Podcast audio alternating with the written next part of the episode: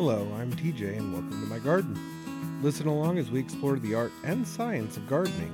You can leave feedback for the show at 661 368 5177 or visit our website at teajaysgarden.com.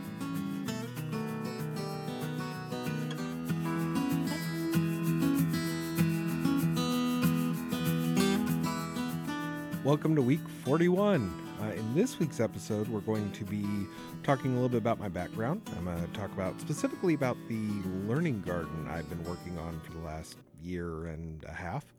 Uh, then we're going to do a really good interview with uh, Suzy Buttress, which has a little bit of an exciting element in the episode. Uh, we actually something kind of shocking happens during the interview that sort of derails our conversation a little bit, but we still get a lot of really great information out there for gardeners interested in birding because that is the, the topic of Suzy Buttress's podcast is she is the casual birder. And I really like that interview because even though I suspect there was probably such a thing as casual birding before she started podcasting about it, she's definitely popularized the term amongst at least podcast listeners. And it's a really great idea to just become more aware of the birds around you, not even if you're not specifically interested in, say, traveling to seek out you know very specific bird species. Um, so there's a lot of great stuff in there. And then I'm going to talk about a couple of books. I have uh, Gardener I read recently. I also have a Straw Bale Gardening book by Craig LeHoullier, who also wrote uh, Epic Tomatoes. And uh, I'll talk about a little bit more then, but there's actually something fun coming up with Craig LeHoullier uh, for another episode. So uh, let's get right down into the fun. Okay, so now I, I wanted to kind of get to who I am and, and why why you should listen to me at all. Um, I have a little of this in the episodes I released before this one, but since I'm changing formats, I thought I'd start fresh. Um, I'm not going to talk too much about my personal background. I'm mostly going to talk about my current work, but I'll, I'll give you a little bit of scene setting here. So, I learned to garden from my grandmother. Uh, she absolutely loved hummingbirds. And when we get to the interview with Suzy Buttress, we'll actually talk a little bit about hummingbirds too. Um, they don't get them in England, unfortunately. But she loved hummingbirds and she loved gardening. And she taught me about gardening. And she is why there is a hummingbird in my podcast art, my logo. Uh, that's symbolic of her. And she taught me to garden as a child at a very young age. I've been gardening my entire life to some degree or another. Sometimes it's just been house plants or plants on a patio. Um, I sort of had a little bit of the English allotment experience at one point when I lived in an apartment building. They actually had little kind of allotment type plots. They weren't very big. It was really just raised beds, and you could take a raised bed if you'd like. And I did. And I grew tomatoes and uh, chard and a bunch of other stuff there. And I ate a little something out of that garden bed almost every day during the growing season. Uh, it was in Watsonville, so during the winter, I could still grow a few cold hardy crops. Uh, not quite what I grow down here in Bakersfield, though. So that's sort of my background and where I come from with gardening. Uh, now, what I've been doing for a little over a year uh, is I've been working at a learning garden in an after school program. We do after school. We we also have a summer camp kind of a thing.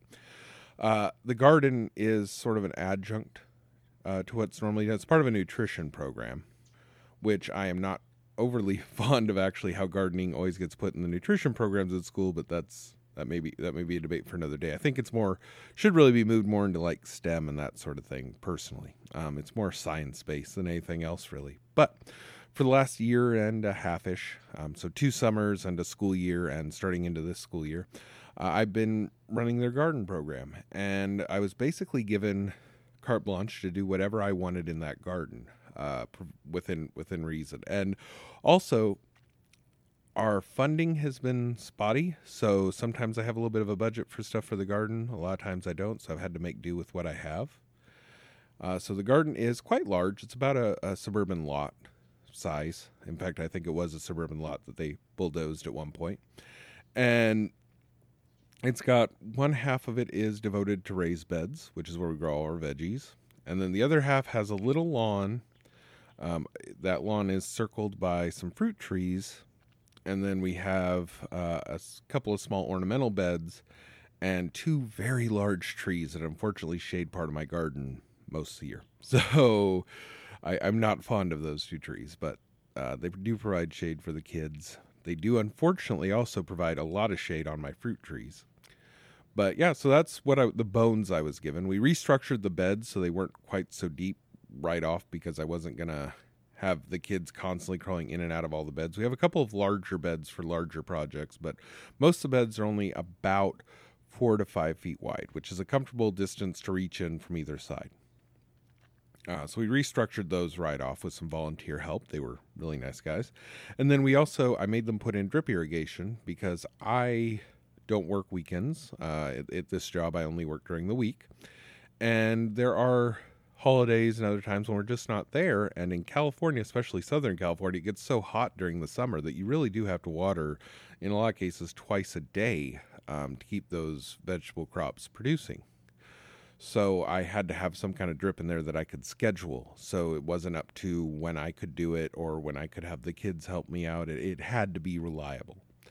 Um, and incidentally, if you're working on or thinking about um, an after school or school gardening program, that is something to keep in mind. Uh, make sure that you are that you have some way to reliably water. Don't rely on it being a responsibility thing for the kids because the responsibility will fail at some point and you will have dead plants. Anyway, we got the drip in, we got those, and then I started growing. And the first summer was actually really productive. Uh, had a few things that didn't take, that sort of thing, normal stuff. Not a lot of pest problems. The only major pest problems we had, and to this day have, are white flies and aphids. Uh, we do have quite a bit of those. But I find that if I don't do a whole lot to control them other than, say, spraying off the plants occasionally, that they take care of themselves a little bit in that we get we get an infestation of aphids and whiteflies and then we get an infestation of long-legged flies and ladybugs uh, currently, actually, the garden is covered in ladybug pupas. they're all over the place, getting ready for. They're, they're pupating into their adult form to lay their eggs for winter. Uh, so it's all over the place. But yeah, so we get a lot of those great beneficial insects in there, which which has been really nice. Um, I don't yet have a beneficial that takes care of the uh, grasshoppers we get we get out there occasionally. Unfortunately, the praying mantises who do show up don't seem to take them all out. So uh, you, you, you know, I guess it's free labor, but you get what you pay for with praying mantises. But yeah, so that first year, pest problems were relatively low, and then over the course of the school year, we started to get pests here and there. Um, not too bad because the unfortunate thing about a lot of school gardening programs is that the school year is sort of the inverse of the ideal gardening year. So you get, um, you you basically get fall, winter, spring, right? That's the school year. Whereas with the ideal gardening year, you are spring, summer, fall. Here in Bakersfield, that's not the end of the world because our summers get so hot that a lot of plants shut down. Uh, during the summer, I'm mostly taking okra out of the garden and a few other hot weather crops. But uh, things like tomatoes, once you start getting into 100 degrees, they don't die, but they also don't produce. They just sort of stall out until they cool back down and so you can skip summers here and it's it's okay. But in other parts of the country especially parts of the country with really severe winters that's a dead zone right in the middle of your growing season if you're growing over winter. And so they have to deal more with uh, basically season extension than i do. One of the great perks of living in california. Um, so you know we had a pretty uh, productive school year as well I was able to grow a lot of winter crops there. Um, and truth be told, there were a lot of things because I was given kind of free reign and because I had a little more space uh, and I had supplies, I, I grew a lot of things that I never grew at home, that I've never grown myself previously.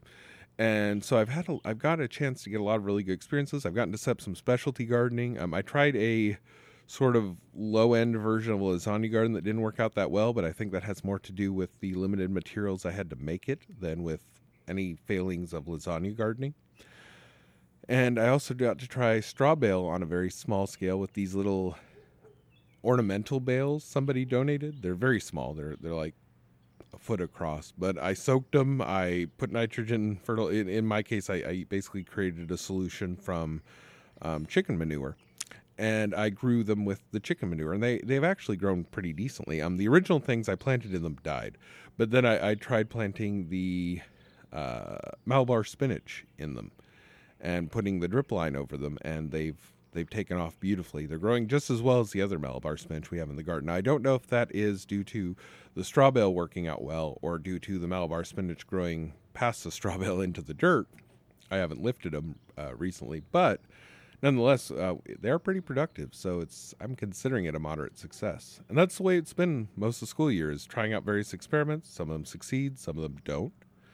Uh, going into last summer, our biggest problem was that we weren't. I wasn't able to spend as much time in the garden. They needed me to be with the kids more, and so a lot of weeds got ahead of us, uh, especially the uh, Bermuda grass became a, a major problem in the garden, and some of the pests maybe got away from me. Although, in truth, I think that it had a little more to do with the fact that we got various donated plants uh, leading into the summer that we planted out there, and some of those may have brought pest problems with them that we didn't see because I didn't get to be out there as much.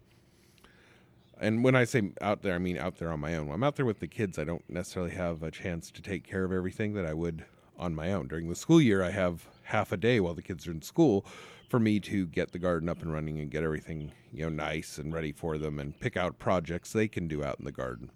Uh, during the summer, I'm with the kids all day long, so that's not as viable. Uh, but anyway, I spent that whole year doing stuff. Then during the summer, things kind of got out of hand. I've spent the beginning of this school year uh, cleaning up the garden, trying to get the pest problems under control. Unfortunately, we lost a lot of our squash to squash bugs, but on the plus side, we got a lot of squash off those plants before uh, the squash bugs sort of reared their ugly heads. So even though almost everything but one giant squash plant have died in the garden, we got enough that I don't feel cheated or, or, or that we didn't get a full season. I, I am a little annoyed that they got my pumpkins because I wanted to have pumpkins for the kids.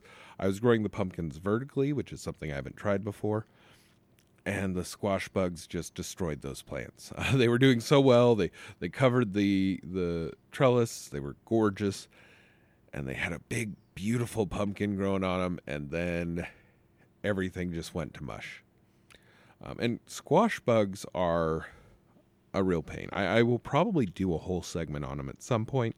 They are a major pest of squash plants and cucurbits. There are some that are resistant, but a lot aren't.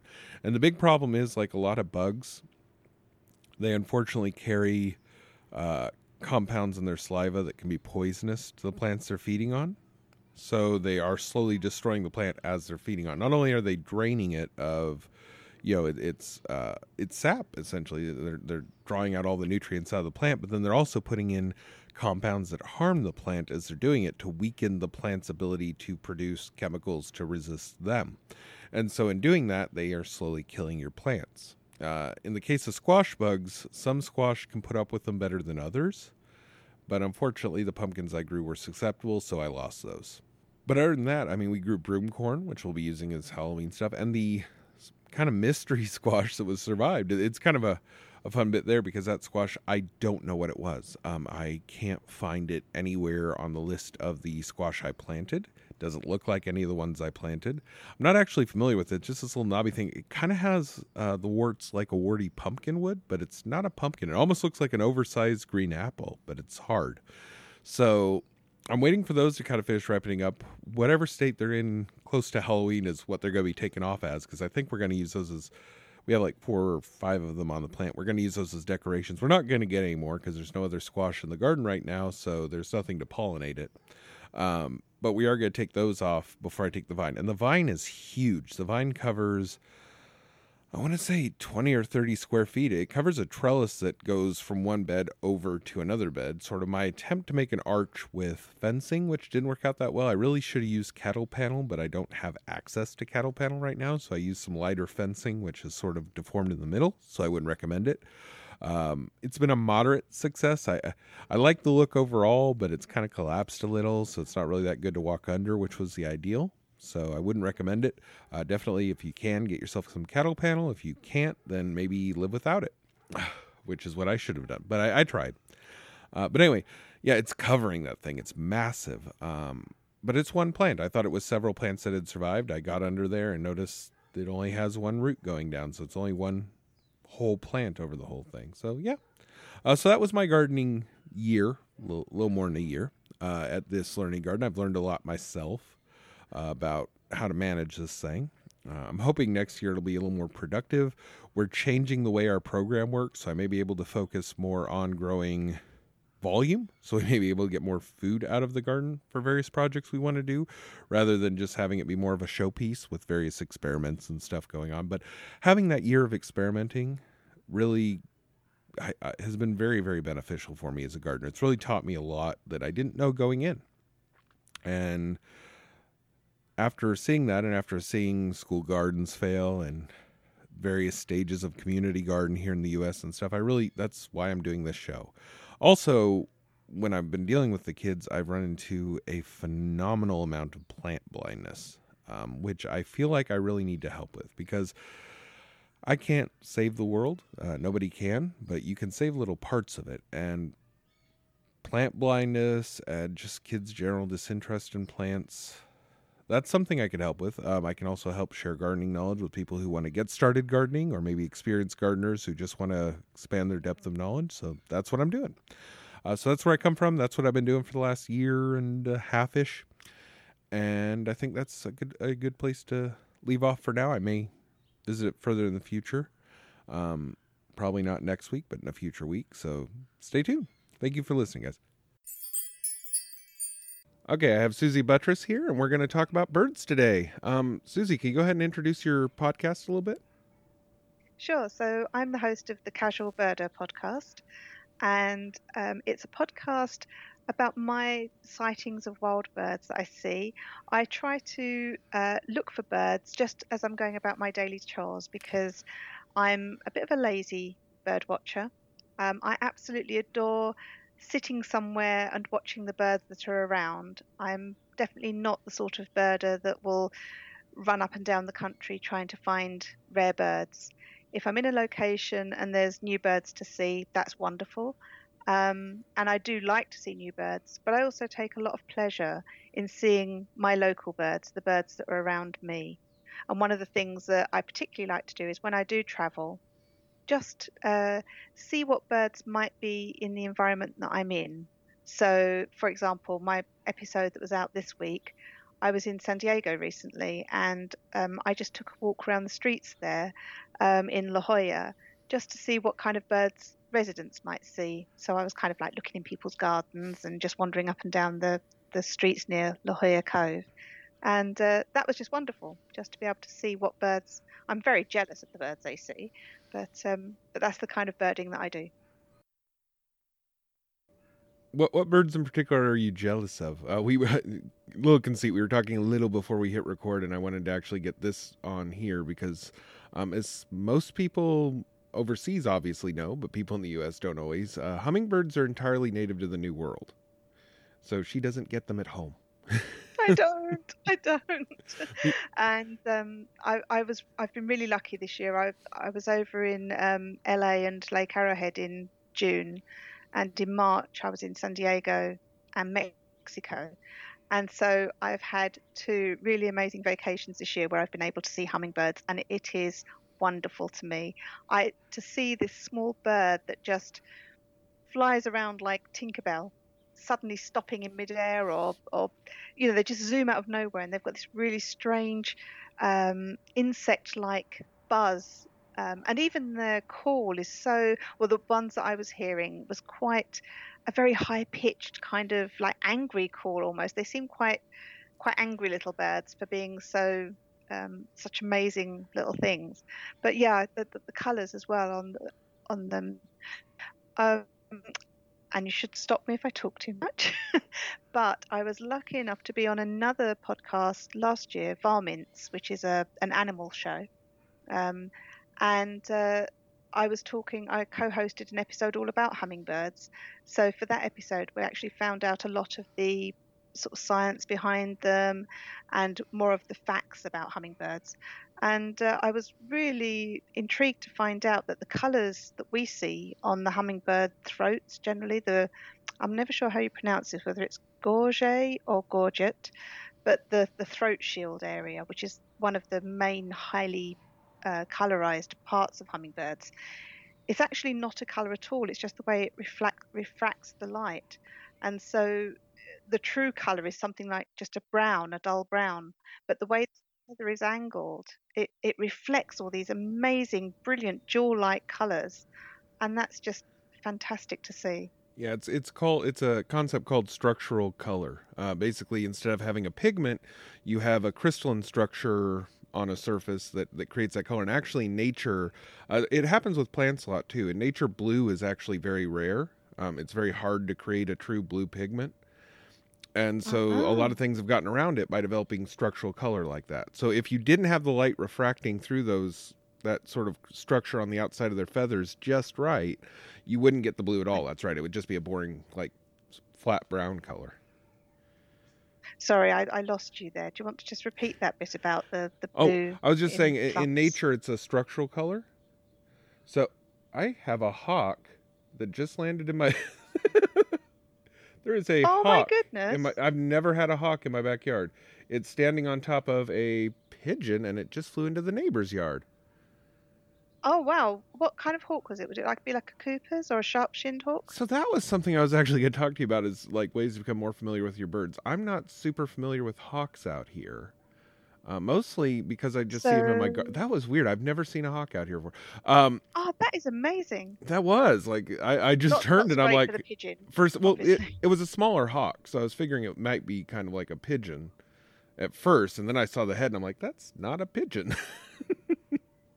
So we have um, sparrowhawks over here, which um, which do take um, collared doves, and I think it's unlikely they would take a wood pigeon, but maybe. So the, the male and female sparrowhawks are different sizes. The the female is is larger than the male, and can take the larger birds.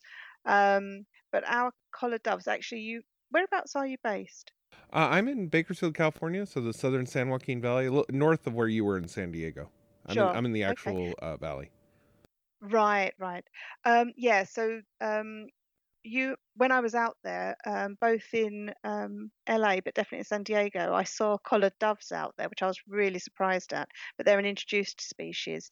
Um, but your mourning doves are similar to collared doves. So um, and you also have things like white-winged pigeons, and they are a little bit like our wood pigeons in size and, and some of the features. Um, so was that a mourning dove that was with I, it, it was, was a small gray indistinct figure. We do get um there it, is the mourning dove the one that's all gray with some black markings on it? Yeah, it's got spots on. That might be um, that might be it then, because I know I see doves yeah. back here quite a bit. Um, so that that may have been. Hopefully, that wasn't one of the pair that comes out here every year. Otherwise, I won't be seeing them again. Oh. um, but yeah, so it might have been a sharp-shinned hawk. Um, a Cooper's hawk is a bit bigger. Um, I'm intrigued now to find out what, what you saw, but that's amazing that that's the first time you've seen you've seen one in your garden. Well, it's amazing. I'm talking to a birder. What happened? Like, I just I just thought it was going to be kind of exciting for you hearing the hummingbirds in the background because I'm right by a feeder. There's one there actually right now, and then I turn over and in the distant part of my backyard, there's just a hawk on the ground nervously looking around to see if anybody spotted that it killed somebody. right. yeah. So yeah, it'd be interesting to know the features. So um, the sharp, unfortunately, and this is one of the things that I've been learning while I've been over there. Uh, the sharp-shinned hawk and the Cooper's hawk are really, really similar. And the one of the ways to tell them apart, which isn't very helpful, uh, at the moment is uh, whether it's got a rounded tail or a squared off tail. This one had um, kind of a um, round tail. I saw it because when it flew, I saw its tail, so it was kind of yeah. Round. So which one would that be? I think that's. I'd have to look it up. Bear with me a moment. Um, the um, let me just have a quick. That's look. really annoying, isn't it? When you remember like that there's a difference, but then you can't for the life of you remember which one is which. I, I, I know Absolutely. that pain. And this is always the way when you're out in the field, and, and because I am um, a casual birder. You know, I, I, have quite a lot of experience with quite a lot of birds, but I'm in no way an expert when it comes to all types of birds. And that's one of the reasons I have people on my show for as interviews uh, for interviews because I can absolutely learn along with the listeners what are the features we should be looking for if we want to um, identify a bird. I have a feeling that the sharp shinned is the one with the squared off tail. Um, Oh, I don't want to hold you up now while I. Oh, that's fine. You you, you can yeah. Okay, kind of do a right. little both. So but- oh, we've we've just gotten completely derailed. because- it's fine. These things happen when you're right? doing some casual birding, and that's one of the wonderful things, isn't it? Being outside and just seeing what nature is around you. You can miss so much. Yeah, and and that's kind of why I wanted to have you on the show. Is you know, in, when you're gardening, you're just outside. I mean, it, you you theoretically can garden inside. Obviously, people you know have uh, container gardens and you know hydroponics things like that. You can do things inside, but you know, full on gardening is pretty much an outdoor activity to some degree or another. And so you're always surrounded by birds because they're the only real wildlife that can get near you. Um, so for somebody who gardens quite a bit, who wants to become a little more familiar with the birds that they see every day, uh, what would you recommend as a good way to sort of get more information on them become more, I guess, better able to identify them rather than just seeing a hawk or a hummingbird? Yeah. So, well, first of all, at the very basic level, um, it's recognizing that different birds uh, ha- um, inhabit different parts of our ecosystem. So, a hawk, you know, you would spot that. Most of the time, you might spot that because it's just something very fast that flew through, and you saw maybe some brown markings or something, and it was gone. Um, but when you're lucky enough to see one land, we know that you'll be finding a hooked beak, for example, um, the forward-facing eyes, the um, very, you know, the talons, and and of course over there you've got um, some more, uh, some bigger prey birds like, uh, sorry, not prey birds, predator birds, like uh, you've got the vultures, which are very obviously. Um, uh, a bird of prey. Uh, well, actually, I'm, I'm never quite sure with carrion birds whether you can call them I a think- bird of prey. I think because well, it, it's also convoluted because uh, vultures in the New World. To remember this was years ago. I learned about this, but uh, in the, in the New World, vultures are descended from uh, essentially waterfowl, and the Old World vultures are descended from raptors, from hawks and stuff. So they look when you like when you see vultures in Europe or in Africa, they look completely different than the ones in the Americas, and that's 'cause- Right, that's because they're two completely different branches of birds that just happen to exploit the same niche. So And isn't that isn't that fascinating? You know, to to look further than your own country. yeah, and so, here here we have all, we condors. start- um, Of the- course. yeah, the California condor. I'm I'm right in the middle of their territory. This is actually a big place where they've been doing the um, rehabilitation and restoration work with them. Sure. And so I've seen those, you know, driving when I drive outside of town. But uh, those are just basically a giant vulture, like they're huge. Absolutely. We were lucky enough to see some a few years back um, in the Big Sur. Um, it was a very foggy, cold, wet day, and uh, so they weren't flying, but we saw them hunched on top of a, a hilltop, and uh, the size of them was just enormous. Just seeing them hunched, perched rather than flying. I can't imagine how wonderful it would be to see them flying.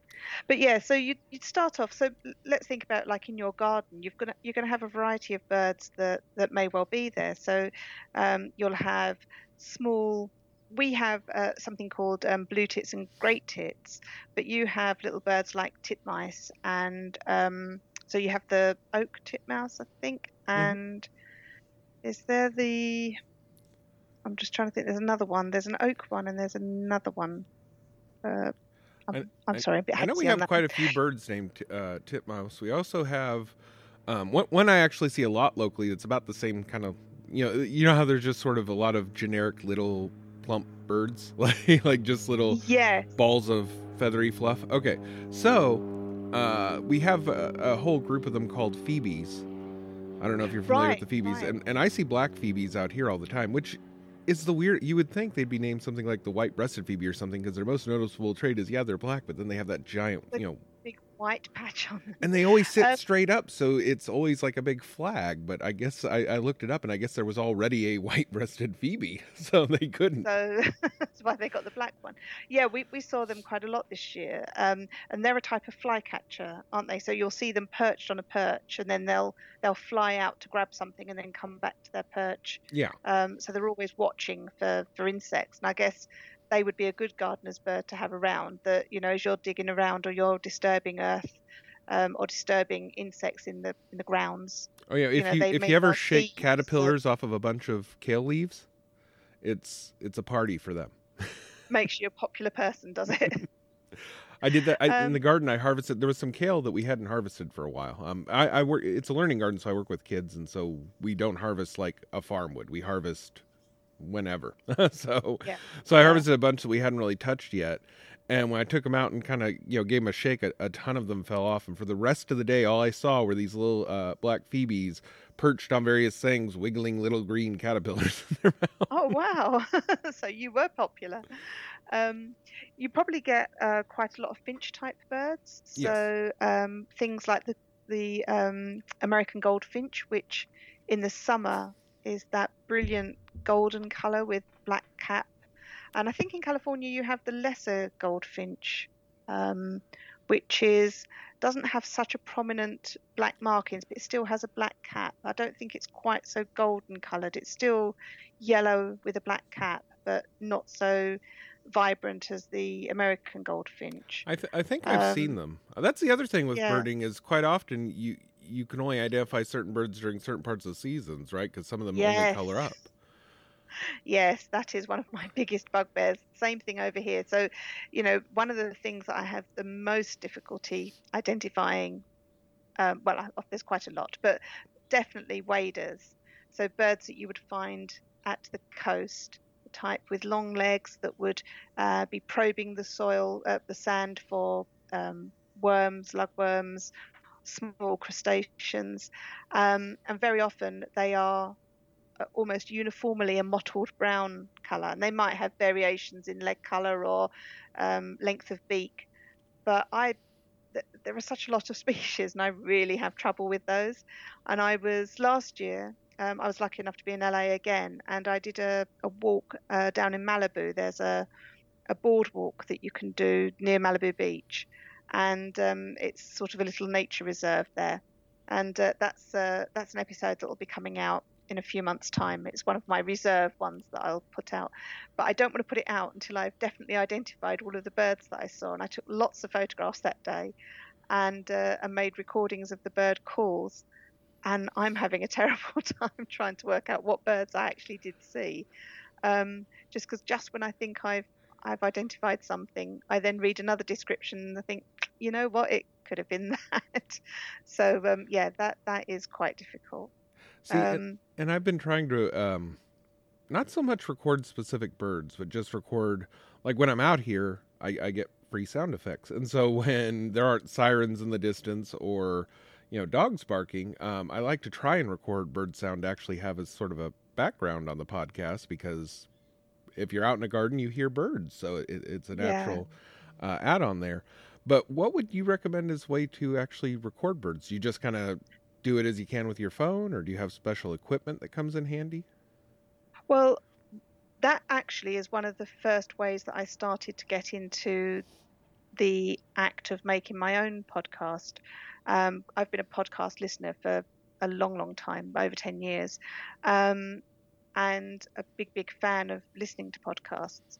But um, I started to, when, when we travel, one of the things that I really notice, and, and one of the things that is just part of how I am, I will always hear bird song. Bird song is very important to me, bird calls and bird sounds. And even when I'm indoors, I'm always hearing bird sound.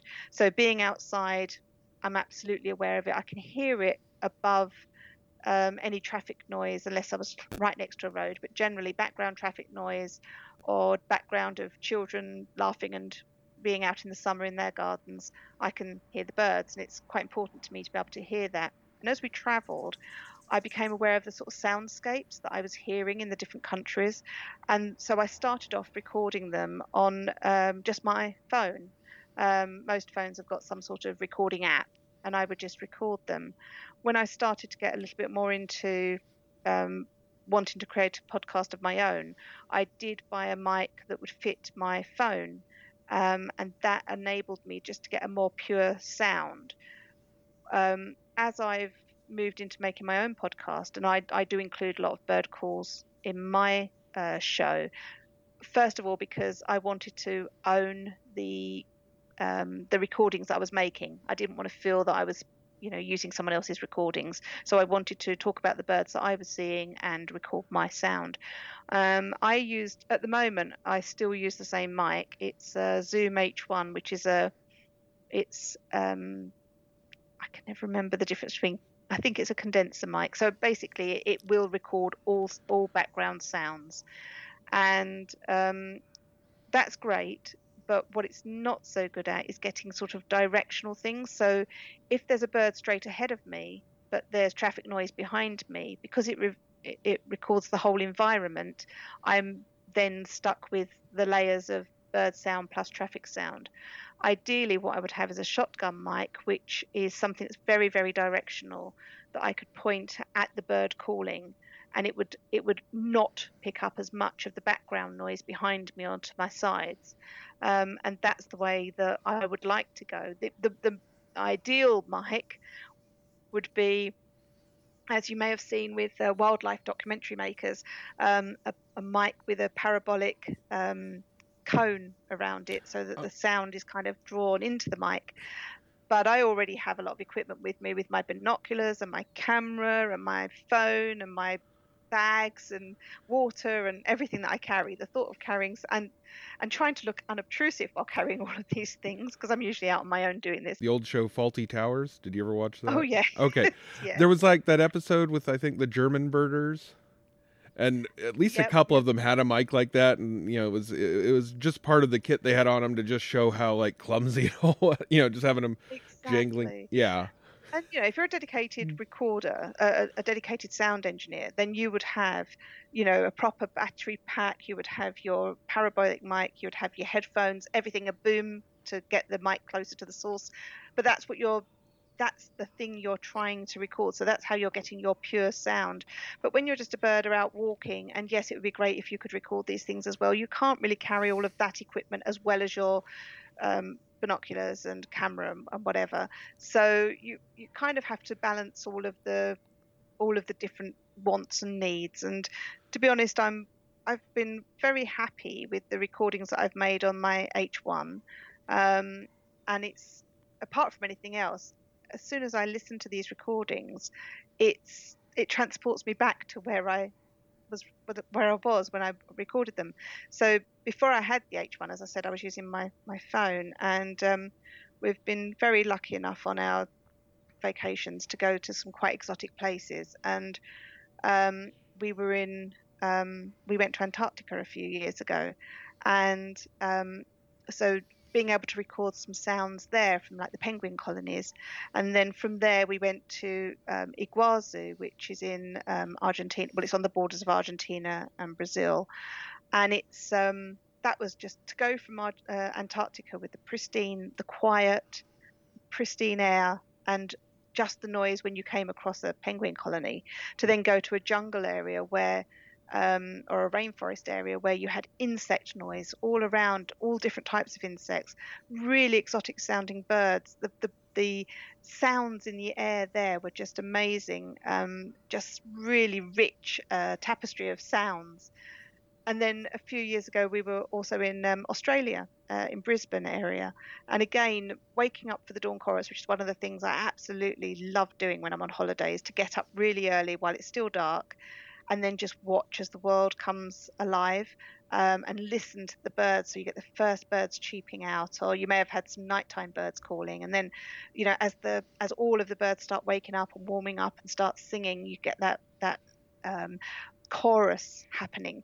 Um, but it was also different because you had like whip birds and you had all these different types of birds that we don't have here uh, calling out. So I've, I've, got all those recordings, and just even now, when I listen back, I'm immediately taken back to sitting in that particular veranda listening to those particular birds. And it's just so I'm very selfish with my podcast. I record all these sounds for me and then share them with people. And you know, in Australia, you kind of have you can get tricked though because they have the it's the lyre bird, right? The one that can mimic yes hundreds yes. of birds calls so you can think you're listening to several birds out there and really it's just one lyre bird having fun with you I just I remember that because I remember seeing something where they were talking about how there are certain calls the lyrebird makes that uh, don't sound like they they're normal for the lyrebird and they don't sound like any other bird they they know of out there in the in in Australia, and so they think that the lyrebird may actually be passing on the calls of extinct birds to each other.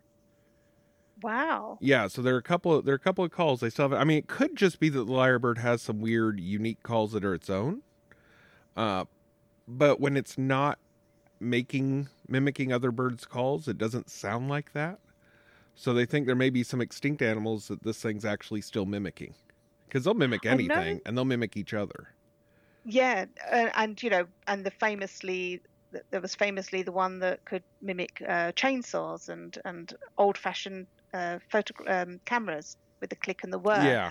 Uh, I know recently that uh, is it um, Te Papa, um, the uh, New Zealand uh, main museum in Wellington, had a display on about um, uh, birds that have been lost, that are extinct, but that they had recreated as they felt they might have sounded.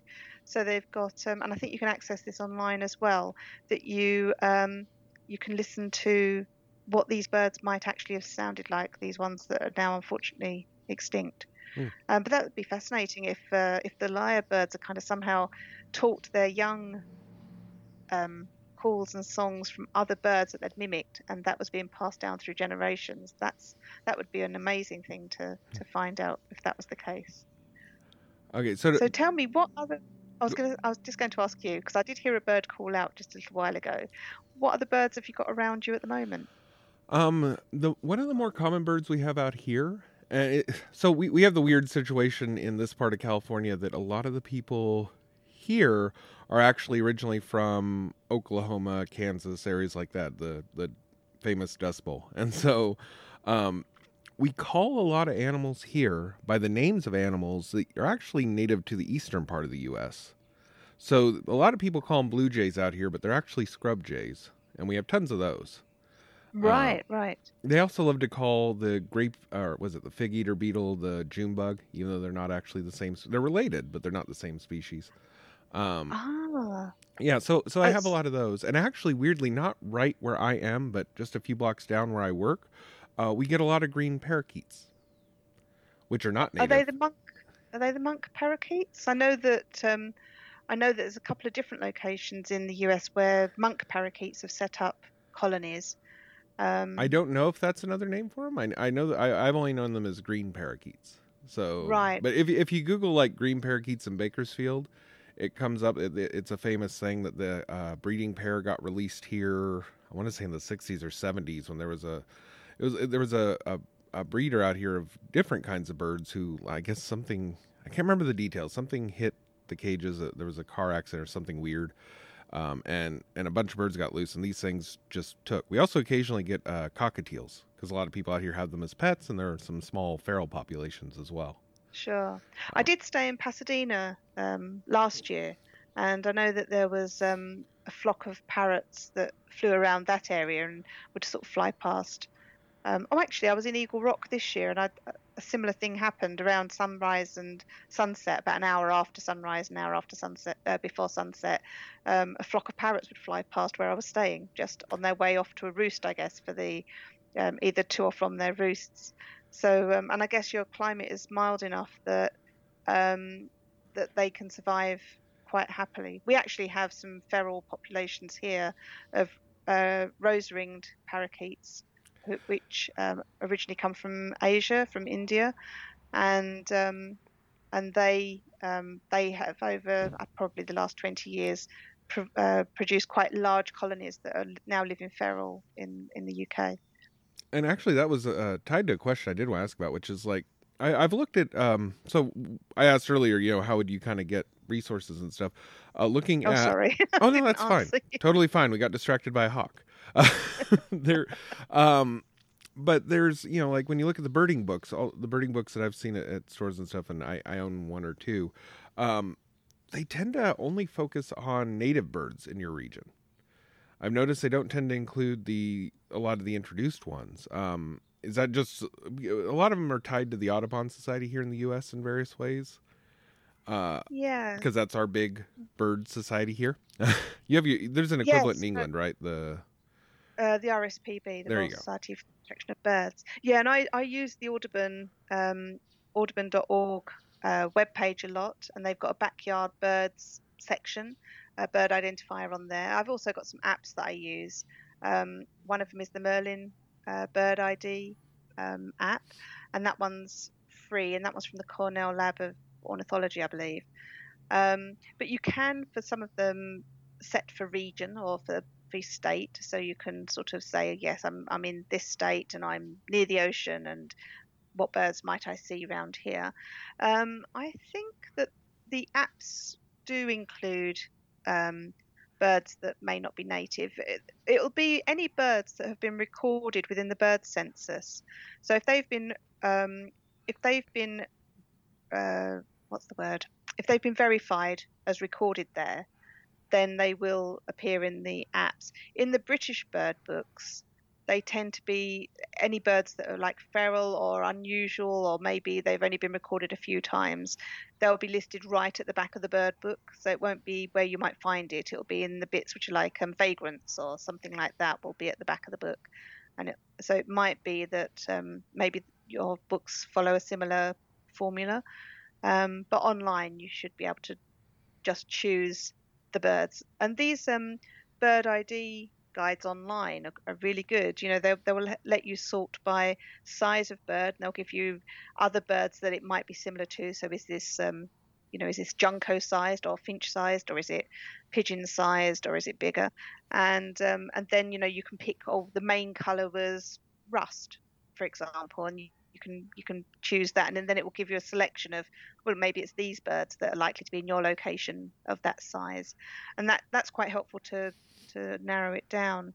You asked me about how you sort of learn about the birds, and um, I I learned by getting familiar with my garden birds and identifying them and then reading bird books and just sort of thinking, oh, that would be a really good bird to see, and and hopefully going to that location and seeing it. Um, but it's a very hit and miss type of way of birding or identifying birds, and you can fool yourself that you've seen something much more exotic than you really have. So, for example, we have um, birds called buzzards. Now, they're not the same as your vultures, which I know um, some people call vultures buzzards as well. Uh, we actually have a kind of hawk called a buzzard. It's a, a large um, bird of prey. Um, but if you're towards Scotland, or definitely when I was younger, if you were towards Scotland, where you knew there were eagles and you saw a buzzard, you could very easily convince yourself you had seen an eagle, um, and it was most unlikely that you had. It was more likely that you'd been you'd seen a buzzard. So it is a little bit hit and miss one of my um, guests, um, it's my next episode due out. Um, I spoke to Dan Rouse, who's a wildlife educator, and she was telling me about a, a system that she learned to bird by, which was to um, learn a few birds in a family very well. So you might learn two or three birds very well, and then what you would do is if you came across a new bird or you wanted to identify a new bird, you would match it against the family of birds that you already knew and then look for just one or two differences and then explore that. So rather than thinking, here's a brand new bird, I've got no idea what it is. And that, this is one of the things that would uh, be difficult for me because you've got a lot of families of birds in the US that are quite different, like the phoebes. We don't have anything like that here. We have flycatchers, but I wouldn't oh, maybe a Phoebe was a bad example because I had noticed them perching and flying off and grabbing something and coming back. So I might think that looks like some sort of flycatcher. But for example, um, I saw Californian tow. Is it Towie? Um, I always pronounce it wrong. I think it's Towie, the Could Californian be. Towie. I, haven't heard that Yes. before, so I don't. I don't know. Uh, maybe they're further south, but um, you can get spotted tow. So it's T O W H E E, and I always call it Towie, but I think it's supposed to be Towie. Sounds right. Um, so I saw some California towies in um, Pasadena when I was staying there last year, and I just couldn't think what kind of bird this was. So it was it was on the ground, but it was also sort of hopping up into little shrubs. It was brown all over, um, quite nondescript, and it was acting a little bit like our blackbirds. We've got um, a type of thrush called a blackbird, and the female blackbird is brown, just to be awkward, and the black, the male is black. Um, and it was sort of acting a bit like a blackbird. So then I started trying to look in my bird book on blackbirds. But you have like I don't know about 30 species of birds that are called blackbirds. So yeah. that threw straight away. Um, but it wasn't that, and I I just couldn't quite. I was thinking, well, it's kind of thrush-like, but but not. And eventually, someone told me what it was, and as soon as they told me what it was, and I could go to the book and find that in the book, great. I then could identify it, but I didn't know where to look in the book to find this bird because it, it, it kept telling me in my head, oh, this is like a blackbird. So I kept looking for thrushes and finding thrashers, but then thrashers have got different shaped beaks and so yeah, um, so that that can be a bit of a hit and miss way of, of, finding out about birds. But what Dan was saying was, you know, and it's obviously different when you're traveling, but in your own gardens, you know, you can get to know sort of four or five species that are quite different to each other. So learn them. So you know, you might have a woodpecker, you might have um, a junco or a phoebe, you might have um, a type of pigeon. You might have the mourning dove or you might have white winged doves. Each of those are very different to each other. So then you get to know what it is about those birds that makes them identified as that. And then if you see a new bird in your garden, like maybe a goldfinch, um, you would match it against the birds you already see. So you've already seen, you've got uh, you know you've got your phoebe and you've got your woodpecker and you've got your pigeon. Well it's not like any of those but it's closest in size to the phoebe. So okay we're now going to be looking at these small um, perching birds and, and, and you know sort of work your way this way. And, and, you know if you've seen a lesser goldfinch then it's got a greenish yellow color. Um, so it's you know you start looking down for colors and then you try to identify it that way. Once you've identified that one then that's another one in your repertoire. So then you've got an extra one to compare against when you see yet another other bird. Um, I'm just being I'm struggling. I guess it's true of all life forms because they all fit into nice little phylogenetic trees. But that's also kind of the same way you identify plants too. Is you look. I mean, we we first look at flowers usually, um, and we try to you know place something in its family and then work out.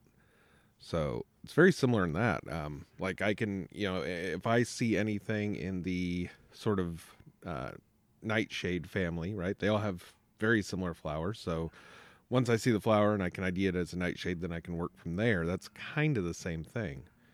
Just... Absolutely. This is really interesting you saying that because, of course, this is how these classification systems have built up by people comparing organisms with other organisms. I have a real block when it comes to plants because it's something I would like to learn more about. But you just saying that about, well, you know, in the nightshade family. Now, I think I've heard that potatoes are in the nightshade family, mm-hmm. and I kind of know what a potato flower looks like. But I don't know that I'd be able to say, oh, yes, that's in a nightshade family. Um, I think I don't know what I would think if I was trying to identify flowers. I can see what a rose looks like, and I know daffodils, and I know crocuses, and yes, if pushed, I could say that potato was a part of the nightshade family. But I guess how this makes me realize that how some people will be about birds, where it all seems a bit bewildering. I feel that way about plants. And you're I, you're I completely not alone. There, there's a phenomenon called plant blindness, and it's actually kind of part of the reason why I do the podcast. Is um, it's also something I deal with at work all the time. It, it's it's this phenomenon where because humans don't need to react to plants as much, right? Unless you're specifically hunting for, say, a food plant or something, right? We're talking people living a hunter gatherer lifestyle. Um, unless you're looking for a specific food plant, plants pretty much just stay there in the background. Whereas animals, you have you may have to react to, right? It may be a predator, maybe prey running by, it may be a chance, you know, sighting of that, and so you have to react to them because they move, right? If if you miss the plant when you walk out, if you happen to catch it when you walk back, you can still pull it up and eat it or whatever. But the same's not true of a gazelle. Right? Yes. If you see a gazelle as you're heading out and then you say, oh, I'll get it later, it's not going to be there later. so humans yes. are very good at, at identifying things that move, like the cat in my backyard, which I'm going to have to fire my dogs. They're not keeping their paychecks. Um, but it's just staring at me now. But uh, cats. So a hawk and a cat. And this podcast oh. is having its share of distractions. But anyway, um, we don't have to focus on plants as much, so we don't. And so they just sort of bleed into the background. And the problem has become that that's happened at a professional level, actually. We train very few botanists these days. Um, a lot of schools here in the U.S. don't even have an actual botany program. And then we mostly focus, when you look at schools, a lot of the focus is in things like molecular biology, right? Genetic engineering, uh, finding you know chemical traits we like in plants that we could either synthesize or extract. Uh, and there's not a lot of focus on the actual biology and life cycles of plants. So you're not alone. Right. It's a very common phenomenon. It's it's a it's an actual problem that the scientific community is having to solve because we lose tons of plant species because it's just apathy. Nobody thinks about them. Yeah, absolutely. And I think you know that's why. Just, I think it's wonderful that you've got the podcast you have because I started listening to it and I, and I'm trying to get more into gardening, especially wildlife gardening, and um, so I am trying to take more notice, but it's just a little bit overwhelming when you start. But actually, I've had people who listen to my show who have a similar a similar thing with birds that they've actually lived a lot of their lives not even noticing that there's birds in the environment. They kind of know that there are birds there and they see pigeons in the cities or whatever. Um, and I've had so many people say since they've been listening to my show, they now hear birds everywhere and they see birds so much more than they did before. So I think there is something about if you can raise awareness of something, people will notice it more. So it does make a positive a positive uh, effect. So, absolutely, by having the show that you've got and telling people more about uh, the plants and gardening and different methods and different types of plants, because I, I listened to about five of your episodes so far, and already I'm learning stuff and thinking, right, okay, I'm definitely going to carry on listening to this because you make it very accessible, even though it's maybe not the kind of gardening that I would do. Definitely some of the container gardening will be. Um, but even so, it's still very interesting hearing about some of the science behind I don't think I would pick up a book and start reading about the science of gardening, but to hear someone talk about it in a very accessible way is actually very helpful to me. Oh, and hopefully, you. people that listen to me talking about birds will feel the same way. Yeah, I actually um, I, I started noticing them at work a little more often than I had before, and so I started, you know, searching around on because I, I, was listening to podcasts at the time, and when I have my podcast player on and I think about something, I look for a podcast about it, which is weird because I don't do that any other time of the day. But um, and so I started searching around, found yours, and started listening to you. And even though you usually, you know, yeah, I mean, your stuff isn't specifically about birds in my area, but just listening to it and kind of thinking about more and listening more. I think a lot of it too is like we let birds songs and you know like the chirps people are clearly hearing over my microphone right now. We let those mm-hmm. fall into mm-hmm. the background and we don't look up to see what bird's making that sound. it's there's just a bird absolutely somewhere. Yeah. and and we're we're okay with that. Um so yeah, I, I I've definitely listening to yours started focusing on birds more. One question I do have, um, getting closer to the time where I gotta run away. But uh, sure. One question I did have was for gardeners, a big concern is obviously uh, wildlife damaging our plants. um, so, how do you? What kind of birds are usually the culprits when you're seeing? So, like I, I know, um, you know, you're generally predatory birds aren't going to be a bad thing in your garden. Um, but what birds are the ones that will like say steal seed or eat your fruit? Are there specific groups people right. should look out for? Well, hmm, this is such a tricky one because for me, because I'm so bird oriented, I would be perfectly fine with them eating the seed in my garden and perfectly fine if they started eating my flowers because I don't have that bias of well you know i've worked really hard to get these plants to be my food crop or whatever. Um, pigeons are notorious for eating um, eating foods. Where we are uh, we have these blackbirds i mentioned before that will absolutely eat all your strawberries and your raspberries before you've had a chance to harvest them.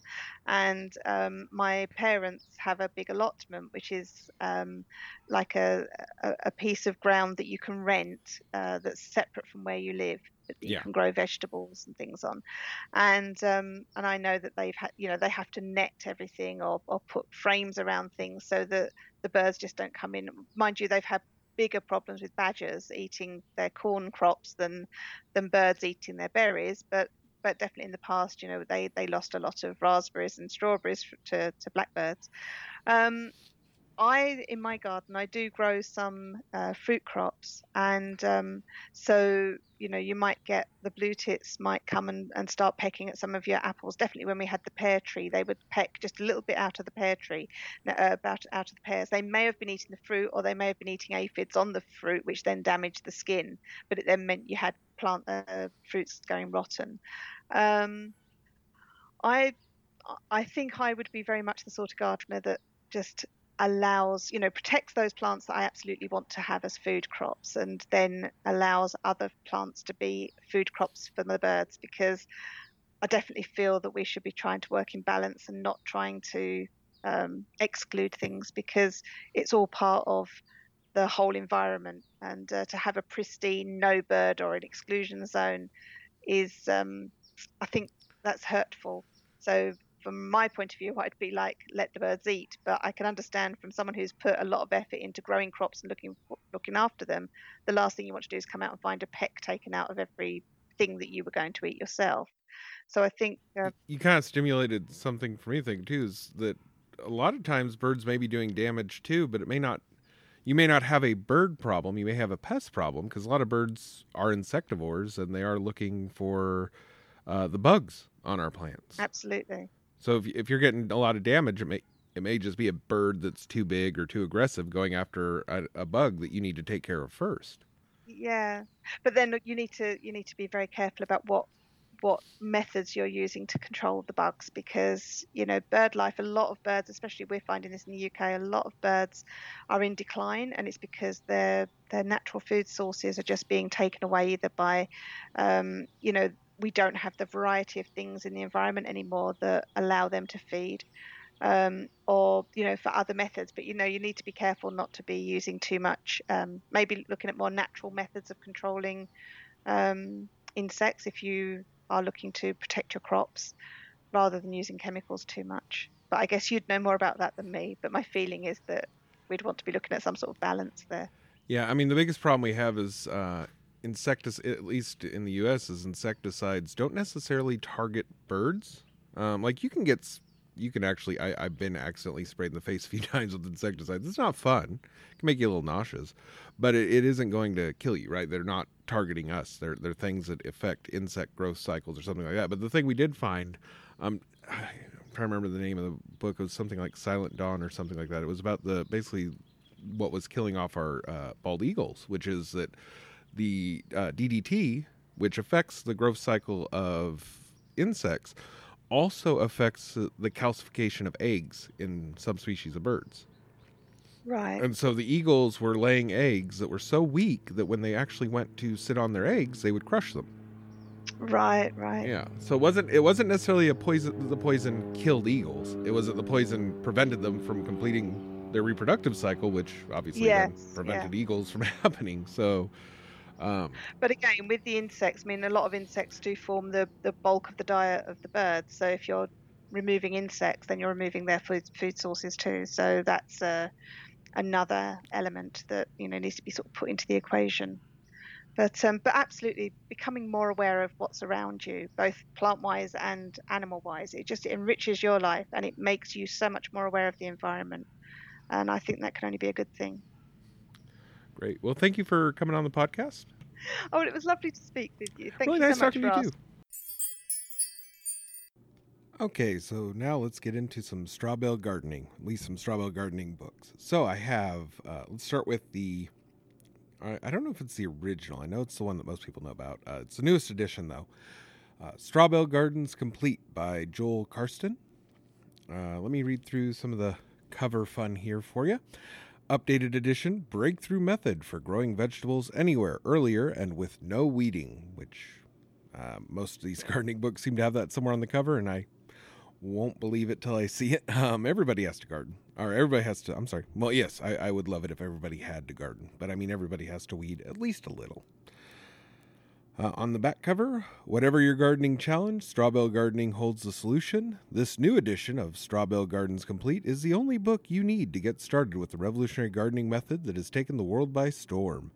Written by Joel Karsten, the originator of Straw Bale Gardening. This exciting updated I'm sorry, this exciting update contains detailed start to finish instructions for growing vegetables and straw anywhere, plus many new ideas and projects to help you enjoy your straw bale gardening experience even more. Among the new subjects, cultivating mushrooms and straw bales. Uh, I'll talk a little bit about that chapter, that's kind of cool. How to grow plants in non straw bales, including hay. Tips and ideas for making your straw bale garden more attractive.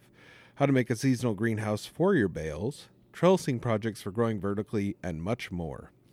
I don't believe there's anything fun on the inside covers. Nope. Okay, so let's go to the table of contents real quick. Uh, so you got the introduction, then it goes into straw bale gardening in small, urban, and unusual spaces. Uh, the next chapter is straw, planning your straw bale gardening, organic straw bale gardens, bale variations and options, conditioning the bales, planting seeds and seedlings, growing your straw bale garden, straw bale gardens and water, harvest time, what remains is gold, straw bale structures, growing mushrooms in straw, plant profiles, photos, credits, resources, uh, conversions, an index, and then meet the author, which just covers some stuff about the author himself.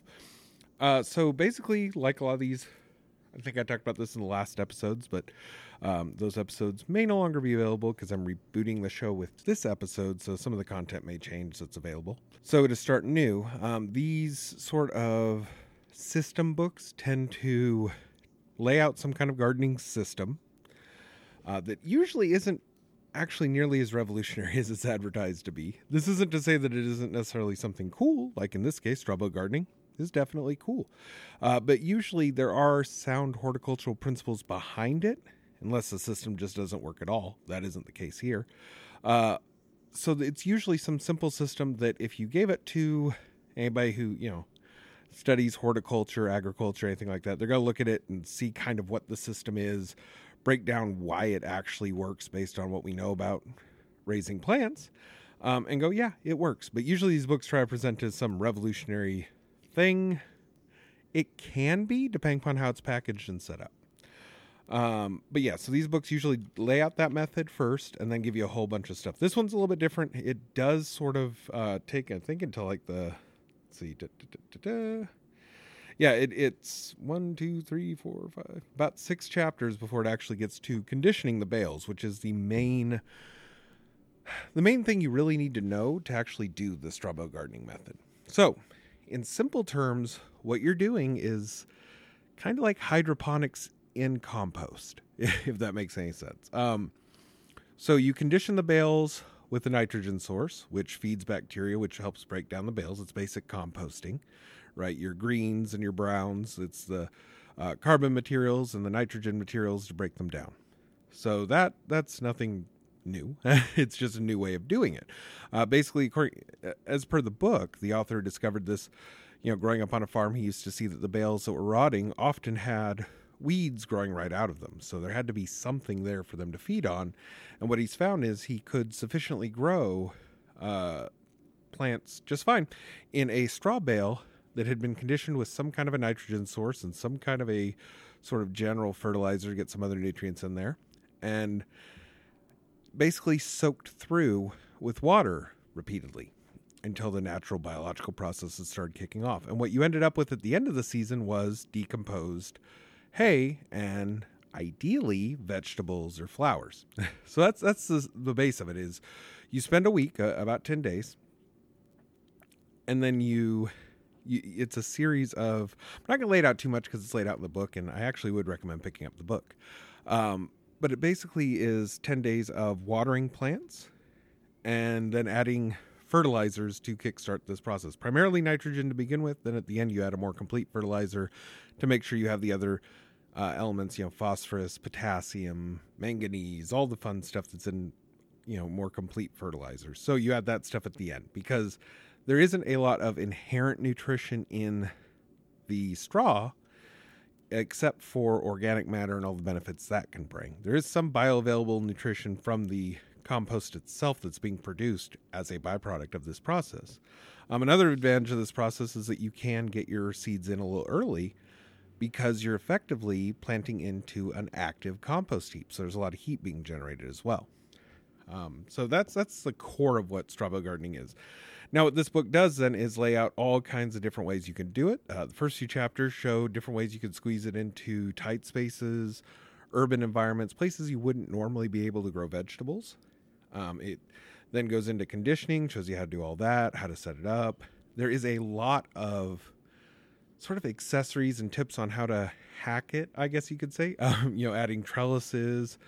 Uh, it has a whole part on how to set up a trellis structure, whole parts on how to, you know, uh, lay out and plan out different uh, arrangements of plants, that sort of thing.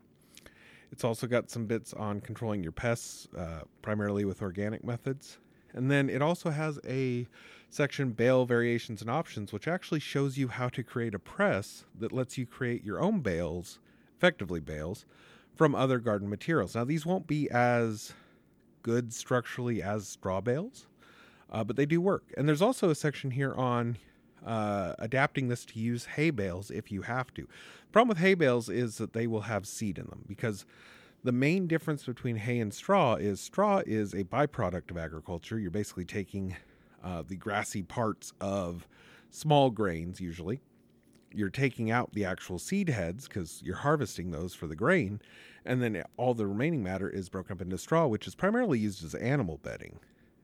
But then when you get into hay, that is grown as fodder. That is meant to be eaten by animals. And so that usually includes seeds and other materials that have quite a bit of nutrition in them, especially if it's something like alfalfa hay, which is a legume, and you're actually not getting any of sort of the straw qualities. So this book lays out how to actually kind of get away with doing a uh, a hay bale instead of a straw bale, which I have done myself actually, and it's pretty much the same as it was in here. I actually did it before I got the book. I just kind of guessed based on some other material I'd read and my method actually turned out to be pretty close to what he does in the book.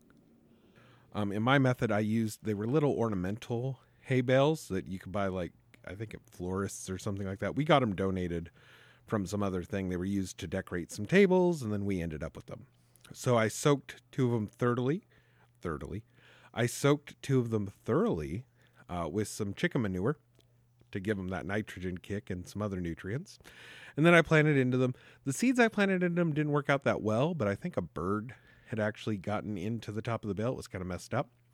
Um, but later I planted Malabar spinach into those bales and put them where they could get hit by the drip irrigation, and they did quite well. They're still growing actually, and it is October now. So uh, they've grown all season and they grew just as well as anything I put in soil. Now I don't I haven't lifted them up yet to check and see how much the roots have actually gone through the bale into the soil so that maybe that they're growing so well because they're actually just digging right into the soil. But i suspect when i lift them they'll probably lift up actually quite a bit and there there'll just be a few little root hairs digging down catching a little bit of the top of the soil. So yeah this method is totally usable. Um, the the press is actually kind of neat because you can take garden waste uh, also the old straw bale. So after you use the straw bale for a season you could take the remains the parts that are still straw, put them in this press, tie it up, and you get a looser, not quite as good, but still functional straw bale that you can use for this gardening method. takes a little more structure around it. You, you have to put a fence and some other stuff around it, but it does work. Um, he also lists a fertilizer they made themselves for conditioning the bales that you can buy. You don't have to buy it, but it's already formulated for doing exactly this as opposed to hunting down a cheap fertilizer to do it for you. Like he he actually he points out that he has created mixes to do this kind of stuff, but then he mostly recommends actually buying cheap uh, lawn fertilizer if you're not too worried about it being organic. So he actually doesn't specifically recommend his. He just shows his as a slightly better than the cheap lawn fertilizer, but he still kind of pushes lawn fertilizer. He still says basically just go get yourself a bag of cheap, high nitrogen, low everything else garden fertilizer or lawn fertilizer specifically, and to use that. Then there's a whole section called What Remains is Gold.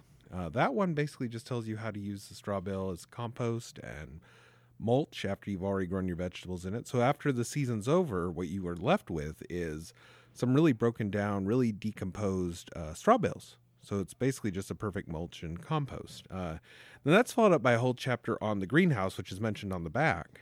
And that basically is just taking cattle panels bending them over. So you've probably seen these on Instagram. People are doing trellises like this all the time, but you bend it over uh, a group of straw bales, and then you put, you know, your poly vinyl over the top of it to act as a greenhouse. And you seal that up and, you know, let that warm up, basically using the compost to warm it up. So it's a heated greenhouse effectively. And that can get you started in a cold climate. It can get you started months before it's ready to actually plant out in the normal garden. Uh, it's not just for seed starting, though. He actually is recommending this specifically for starting off your straw bale garden, and then you take the structure off of it when the weather improves.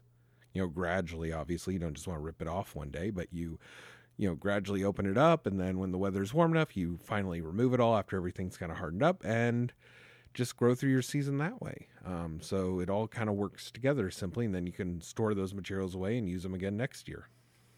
And then the final part that was really, really interesting to me was the uh, mushroom uh, system. Basically, what you do is you take a straw bale and put it in a cooler, boil it to kind of kill off any, basically, a, a bacteria or any uh, fungi on there that you don't want. Then you introduce your inoculant, and this will work on any of the fungi that can be grown on compost or straw as a growth medium, which is quite a few. It's not all of them. You can't grow believe it's shiitake you can't grow this way. But you can grow a few others, uh, oyster mushrooms, a lot of the very popular ones. I think, yeah, wine caps you can grow. Um, yeah, shiitake is the main one you can't grow. Other ones that have to grow on wood, you can't grow. You do have to grow those on a log. But all the other ones that'll grow okay on compost, straw, other materials, you can grow this way. So that's really kind of neat. So this book is pretty exhaustive, not so much on the method itself, which is fairly straightforward to explain and lay out, but it goes into a lot of detail of all the variations you can do to it, all the ways you can tweak it for this method or that, different things you can grow on it, ways to grow ornamental things kind of on the side of the bale, so it kind of covers up that bale and is a little more decorative if you're planting, say, in your front yard. Uh, it also covers structures and other things around it. Now I wanted to talk about Craig LeHoullier's straw bale gardening book. Uh, his is an 88 page, counting the index book. Yeah, 88 pages. Oh, I'm sorry. It, it does go to 91 pages, counting the index. Uh, it's almost like a little pamphlet kind of thing. It's a very small book. And this one just covers growing vegetables. Um, so let's, uh, I'll dig into it the same way I did the first one. So the front of it, it's a Storey basics book for self reliance. Uh, it's a series I think they do. I saw a couple other ones at the store when I picked this one up. Growing vegetables in straw bales. Easy planting, less weeding. Craig LeHoullier is kind of an honest guy. Uh, he, I, have noticed in, in, a lot of his stuff, he never says things like no weeding. He's pretty straightforward. He says less weeding. So I like that about him. Um, so easy planting, less weeding, early harvest. Craig LeHoullier. On the back, the easiest garden ever. Straw bales make perfect beds for your plants. They are inexpensive, provide an ideal growing, growing medium for roots, have few weeds, and are easy to maintain. Again, I like that. Few weeds, not no weeds. Let's be realistic. Uh, gardening expert Craig LeHoullier walks you through the process of selecting straw bales and fertilizer, preparing bales for planting, choosing the best vegetables to grow, and caring for your straw bale garden. Uh, the warm beds produce earlier harvests, and after the season is over, you can use the broken down straw for mulching or adding structure to soil. Several things that are included in the other book are just mentioned on the back cover in this one, which is kind of fun. Yeah, it is a series because more in the Storey book series. They have one on building raised beds and one on seed starting. I'm guessing they probably have a few more. Those are just what are currently available when this came out. Um, this one came out 2015. Uh, the Straw Bale Gardens one I have, the Joe Karsten book. That one, that's the new edition. Um, so that is was copyrighted 2013, 2015, and this new edition is 2019. So uh, the Craig LeHoullier book probably came out about the same time. I'll have to ask him. So I am interviewing Craig LeHoullier and uh, Patricia. I forget her last name, but I'll have it right by the next episode. Um, the two basically people in, behind the Dwarf Tomato Project. We're going to talk dwarf tomatoes in the next episode. I'm also probably going to review his book Epic Tomatoes in the next episode. Um, so I can bug him a little bit about the process for this as well then. But basically, this one is just a smaller, more focused version of the other one. Uh, has acknowledgments and introduction. Then it goes chapter one, getting started. Chapter two, gathering materials. Chapter three, planning for success. Chapter 4, Preparing the Bales. Chapter 5, Caring for Your Bale Garden. Chapter 6, What to Grow and How to Grow It. Chapter 7, Problem Solving. Chapter 8, What Remains. And the chapters here are pretty instructive. This one, unlike the other book, isn't like here's the system in one little blob, and then here's all the things you can do with this system. This one is primarily the system.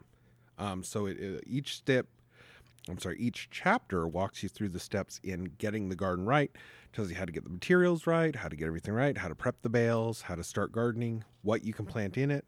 There's a little bit on some things you can do as far as like in the caring for your garden. It talks about supports and other things that you can do.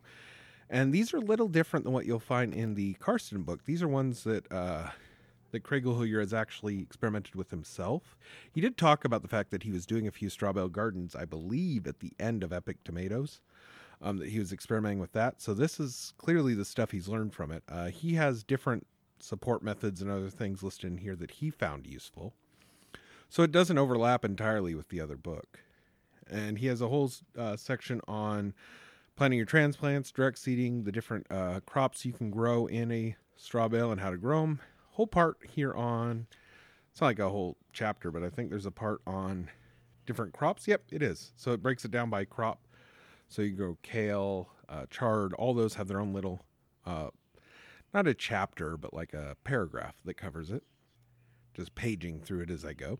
Um, there's a section on problem solving, which has some stuff on pests and dealing with diseases and things that might go wrong with the straw bale that you can kind of set back right. Um, and then it has what remains, talks about using the compost and other materials from the bale, ways to reuse the bale one more time for a few other things that can grow in it okay, that sort of thing. Uh, so basically, same thing as what remains is gold from the other book. So I guess the big question is do you get the big book or do you get the smaller, cheaper book? I would recommend both if you really want to dig into straw bale gardening because they don't overlap 100%. They do overlap quite a bit in the preparing getting everything ready. Um, Craig LeHoullier's presentation is actually pretty good. I would recommend getting both books and probably like over time reading the bigger book to get familiar with the method, all the different things you do with it. But as you're doing your initial straw bale, probably just skimming through Craig LeHoullier's book, especially if you're more focused on growing vegetables. Um, his book is going to be really good for just the basics of getting started. And then, so, you know, basically, you want to cram this your first uh, year you're doing this just before you do it. And then over the season, you want to read the other book, integrate some of the ideas from that. And then, you know, maybe the next year, you really dig in and try some of the new methods and stuff that are in the full straw bale gardening book. So I don't think they're so much at odds. I think they're complementary to one another. I think they definitely cover a lot, a little bit of the same material, but then they cover quite a bit of separate material that's very useful. Um, so I recommend them both. Uh, so it is Straw Bale Gardens Complete. Uh, the updated edition was really nice, and Growing Vegetables in Straw Bales by Craig LeHoullier. Uh, the first book was by Joel Karsten. So I recommend them both. Thank you so much for listening. That wraps it up for this week. You can follow everything we're doing over at teajaysgarden.com, and the best advertising we can get is word of mouth. So please share this show around with your friends uh, directly or via social media. Have a great day, guys, and enjoy your garden.